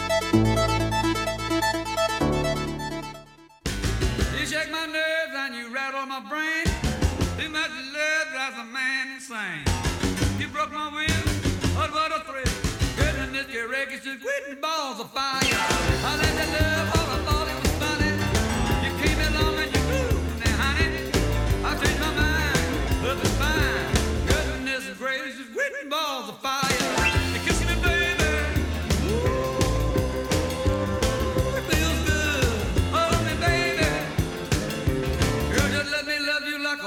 should.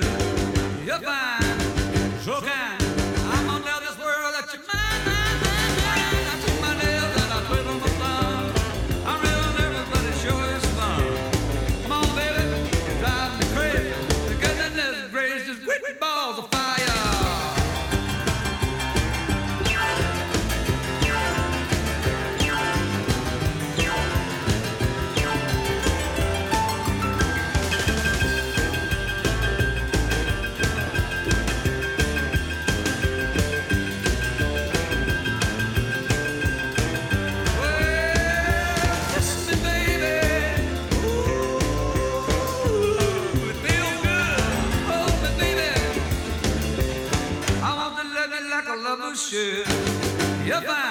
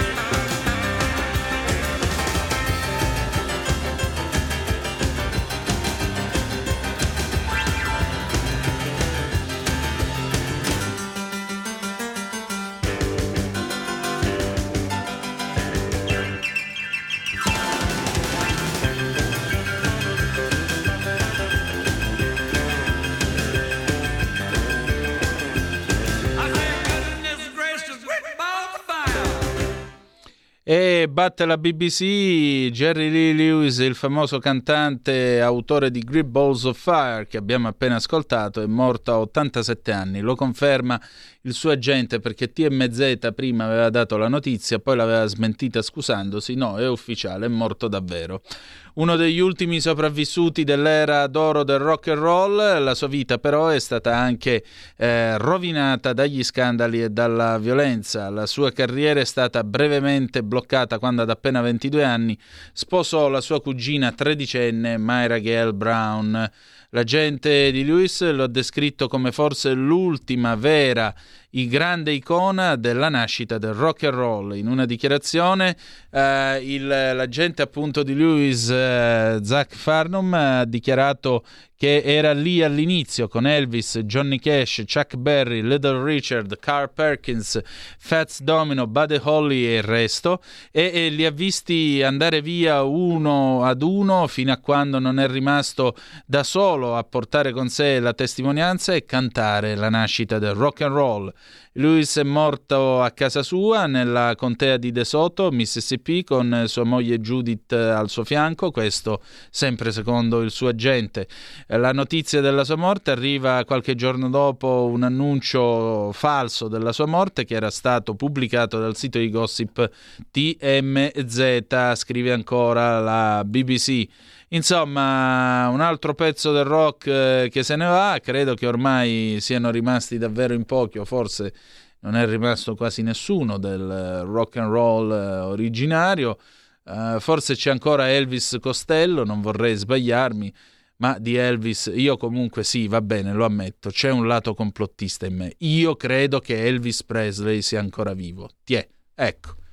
Io non credo affatto che Elvis sia morto il 16 di agosto del 1977. Dite quello che volete, ma per me il King è ancora vivo e non ha ancora lasciato il palazzo. Che diamine. Cose dell'altro mondo. Cose dell'altro mondo. La rassegna stampa estera di Zoom.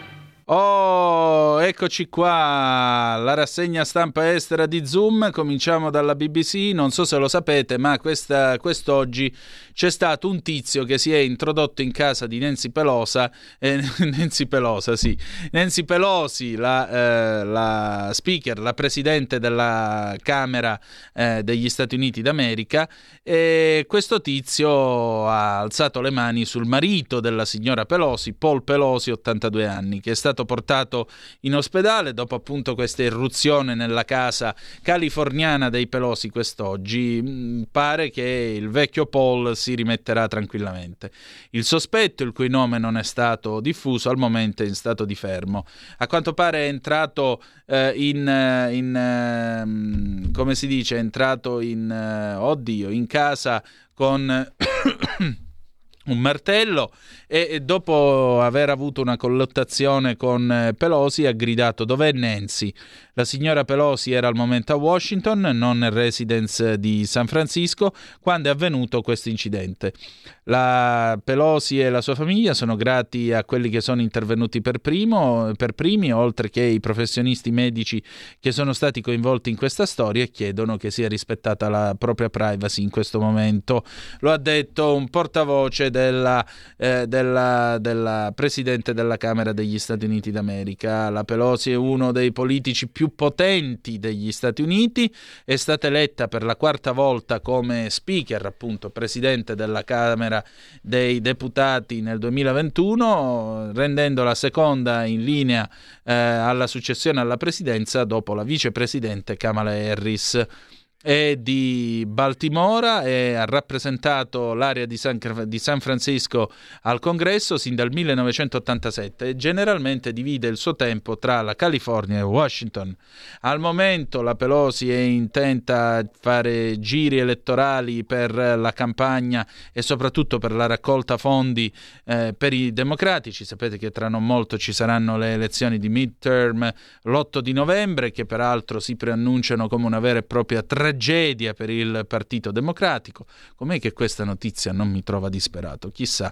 E, e si trovava appunto a uh, Washington mom- al tempo dell'attacco, nel momento in cui questo tizio appunto ha fatto irruzione in casa sua in California e poveraccio se l'è vista brutta il povero Paul. Una notizia che stimola l'Antonio Caprarica che in me, ma sì, facciamo un po' di alta portineria alla Dagospia, signore e signori, niente proprio di meno che Re Carlo III, il quale pur avendo dichiarato alla sua ascesa al trono di volere un bene dell'anima a suo figlio Harry, pel di carota, beh, lo ha fregato. Perché? Perché il re eh, si, si, occupa del ruolo, eh, si prende il ruolo nei Royal, nei Royal Marine che un tempo era appannaggio di Harry. Eh, il re, ha, eh, re, Carlo si è presentato come eh, capo cerimoniale dei Royal Marine, una posizione che prima era tenuta da suo figlio il principe Harry, il duca di Sussex. Il principe Harry era stato capitano generale dei Royal Marine fino a quando non si è ritirato dai doveri connessi al suo stato di Royal e si è trasferito in America. Il ruolo era stato tenuto un tempo dal padre del re, il duca di Edimburgo, e anche da suo nonno Giorgio VI. Il re ha dichiarato di essere eccezionalmente orgoglioso di seguire le loro orme, quindi c'è anche una certa presa per il fondo schiena.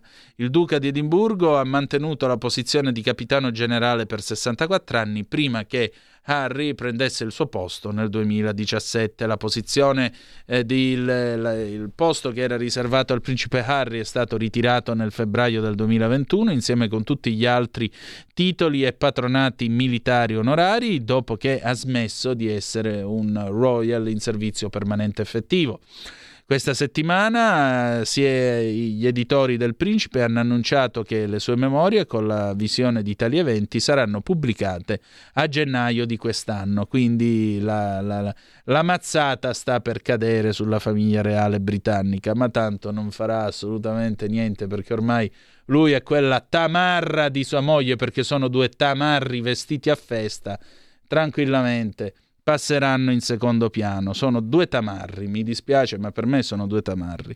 Eh, l'annuncio del re come nuovo capitano generale è stato fatto nel 358 anniversario della fondazione dei Royal Marines nell'ottobre del 1664 durante il regno di re Carlo II. Andiamo a vedere adesso L'NPR, appunto, la radio pubblica americana, che apre con eh, la notizia dell'aggressione appunto al marito della Pelosi.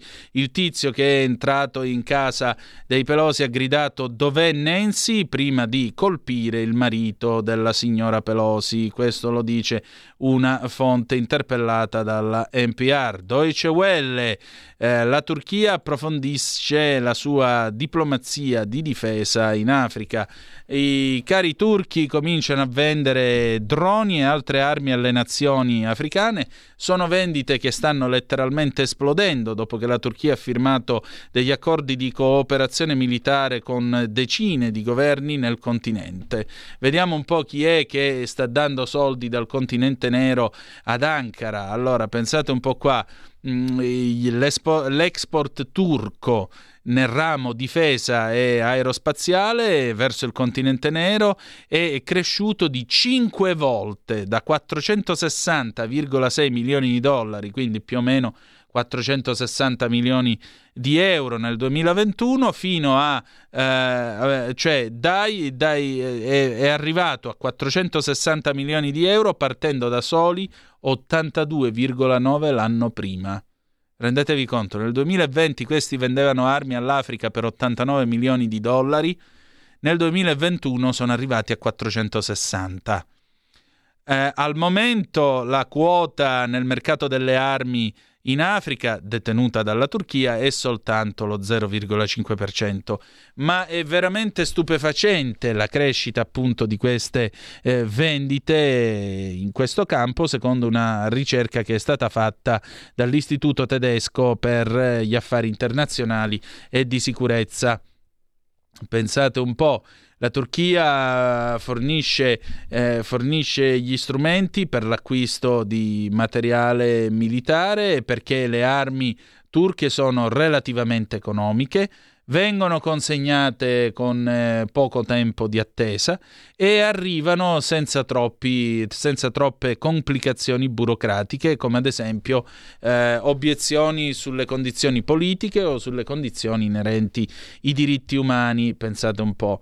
Uh, per esempio il, l'assistente, eh, l'assistente al, eh, ai rapporti con la stampa del presidente nigeriano Muhammadu Buhari ha apprezzato e ha lodato la difesa tecnologica turca in un comunicato alla fine del 2021, dicendo che avrebbe accelerato gli sforzi per liberare eh, il paese dalle sacche di terroristi e dalle minacce di rapitori e banditi le nazioni africane sono le più interessate nell'acquisto di eh, veicoli corazzati prodotti in Turchia, equipaggiamento navale, armi per la fanteria e droni. Quindi questo è il grande supermercato delle armi per eh, questa roba. Ma perché questi benedetti droni turchi, benedetti si fa per dire, droni turchi sono così popolari?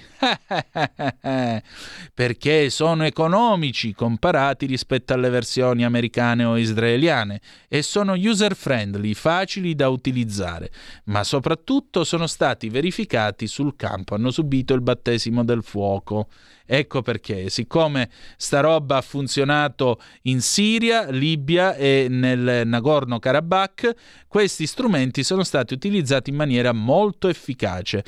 Molto recentemente il Bayraktar TB2, eh, questo modello di drone, si è conquistato la fama in Ucraina per aver distrutto una grande quantità di carri armati russi.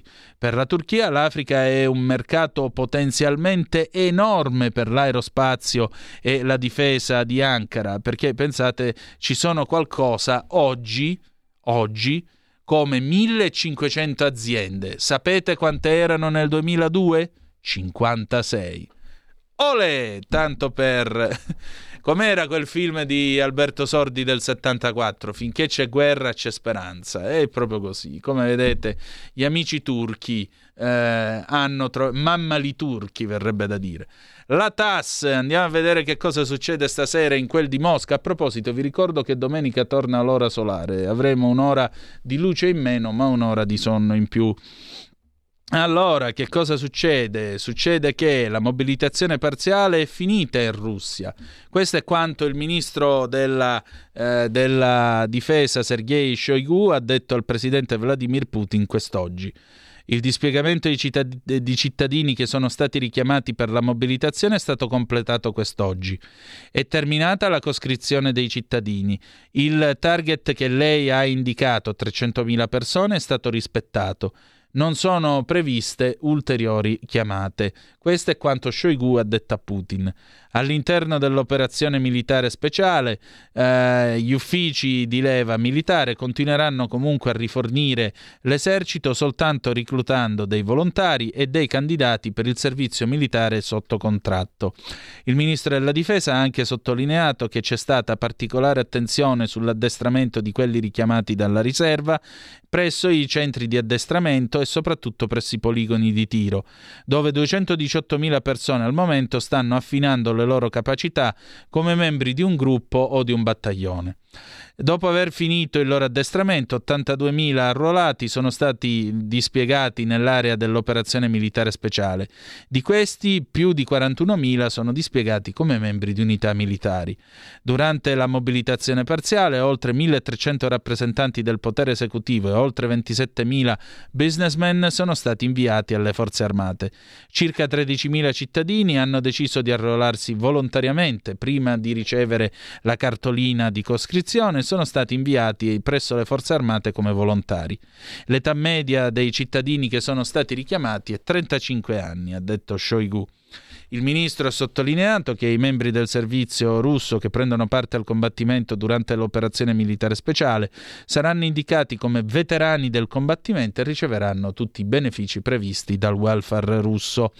Tra le altre cose, Shoigu ha ammesso di aver avuto dei problemi con le forniture, con eh, vari tipi eh, di strumenti nello stato iniziale, ma eh, del, nello stadio iniziale dell'operazione militare speciale, ma ha anche aggiunto che quei problemi sono già stati risolti. Così le truppe che stanno arrivando al fronte sono equipaggiate con tutti gli uniformi, l'equipaggiamento, il cibo e gli strumenti secondo, richieste, secondo quanto è richiesto dai, ehm, dai requisiti per essere dei soldati appunto eh, a contratto, dei soldati arruolati con il richiamo.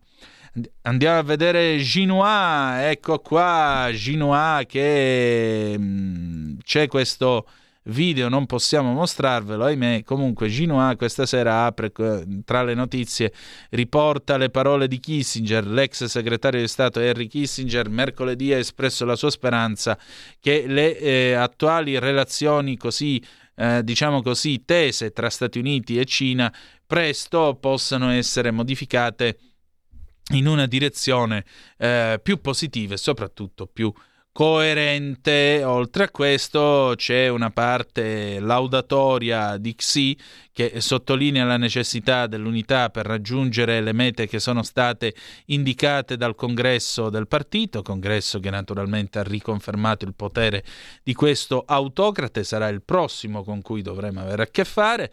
E Xi Jinping è quello che sta portando la Cina in questo nuovo viaggio. Dopo dieci anni al timone del Partito Comunista della Cina, Xi Jinping, 69 anni, ancora una volta si è presentato davanti ai giornalisti come il principale, come leader eh, più importante del partito, impegnato a guidare il paese per raggiungere il ringiovanimento nazionale attraverso una strada, una via cinese alla modernizzazione. Noi terremo sempre presente la natura del partito e gli scopi e la nostra stessa missione e responsabilità e lavoreremo diligentemente nell'esecuzione del nostro compito, cioè di fornire, ehm, di provare il valore della grande fiducia del partito e della nostra eh, popolazione. Ha detto Xi domenica quando ha eh, guidato i suoi colleghi a incontrare la stampa, eh, poco dopo appunto un plenum del partito che lo ha eletto segretario generale del Comitato Centrale del Partito Comunista Cinese. Nel 2012, dopo aver assunto per la prima volta la carica appunto mh, di capo del partito, Xi ha detto che lui e i suoi colleghi avrebbero guidato il Partito Comunista Cinese alla, alla, alla lotta per il ringiovanimento nazionale, eh, per garantire una migliore qualità di vita per la gente e soprattutto per rispondere ai problemi interni al partito. Nell'ultimo decennio la Cina, sotto la sua leadership, ha testimoniato dei cambiamenti storici eh, con la sua economia che si è più che raddoppiata per un valore eh, di 114 triliardi di yuan che sono pari a 16 triliardi di eh, dollari americani che sarebbero un fa- fantastiliardi di euro praticamente roba che noi altri ce la sogniamo la notte la totale cancellazione della povertà assoluta Ecco, questi mi sa che la guerra alla povertà l'hanno vinta davvero con i loro metodi e una moderata prosperità che è stata raggiunta per 1,4 milioni di abitanti del paese. È stato anche un decennio di severe prove, la pandemia del Covid-19, la guerra commerciale con gli Stati Uniti e la pressione sull'economia. Eh, tutto ha rappresentato degli ostacoli lungo la strada dello sviluppo della Cina e ha testato la forza di Xi e la forza del partito che egli guida. Evidentemente hanno mostrato D'altronde, che cosa potrebbe scrivere il collega di Ginois? Il paese della sera, bella gente.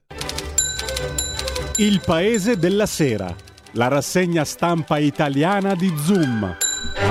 E allora, telefonata Meloni Zelensky sull'ANSA, l'Italia sostiene l'Ucraina, poi l'invito, venga a Kiev, la Premier ha ribadito pieno sostegno politico, militare, economico, umanitario all'Ucraina.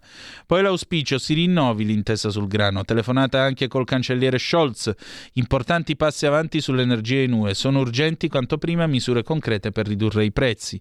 Il richiamo di Mattarella, il Covid non è ancora sconfitto, Mattarella alla celebrazione dei giorni della ricerca, sentiamo che è il periodo più drammatico è alle nostre spalle, ma la sanità pubblica ha il compito di mantenere alta la sicurezza. Stop al bollettino ogni giorno, reintegro dei medici Novax. L'annuncio del ministro Schillaci, opportuno avviare un progressivo ritorno alla normalità nelle attività e nei comportamenti, ispirati a criteri di responsabilità e rispetto alle norme vigenti. Fiaso serve un provvedimento per risolvere il contenzioso con gli operatori sanitari sospesi. Covid oggi 29.040 positivi e 85 vittime. Mosca, 80.000 soldati al fronte, Putin, nuove armi per le truppe, vola l'inflazione, sfiora il 12%, a ottobre record dal 1984. Tutti felici, ho provato invidia, ho operato Marie due mesi di stop. L'aggressione nel centro commerciale ad Assago, fermato un 46enne in cura per problemi psichici. Morto un dipendente del Carrefour, il calciatore del Monza Pablo Marie tra i feriti, operato tra due mesi il ritorno in campo. La squadra sotto shock, chiesto il rinvio del match col Bologna. Palazzo Chigi ai ministeri, Meloni e il signor Presidente. Musk compra Twitter, via il CEO, l'UE, qui segua le nostre regole. Roma, tirocinante violentata all'Umberto I da un infermiere. Il policlinico denuncia l'aggressore, fatto gravissimo, operatore sospeso, vicinanza alla vittima. Vergogna. Uccide il comandante ad Asso e si barrica in caserma, preso. È morto Jerry Lee Lewis, la leggenda del rock and roll. Andiamo a vedere adesso le ultime notizie dell'Agi. Telefonata Meloni Zelensky, pieno sostegno a Kiev, il presidente ucraino l'ho invitata nel mio paese. Via le auto a benzina e diesel entro il 2035 le tappe della transizione. Letta annuncia la roadmap del PD verso il congresso, il mistero sulla sorte di Hu Jintao in Cina.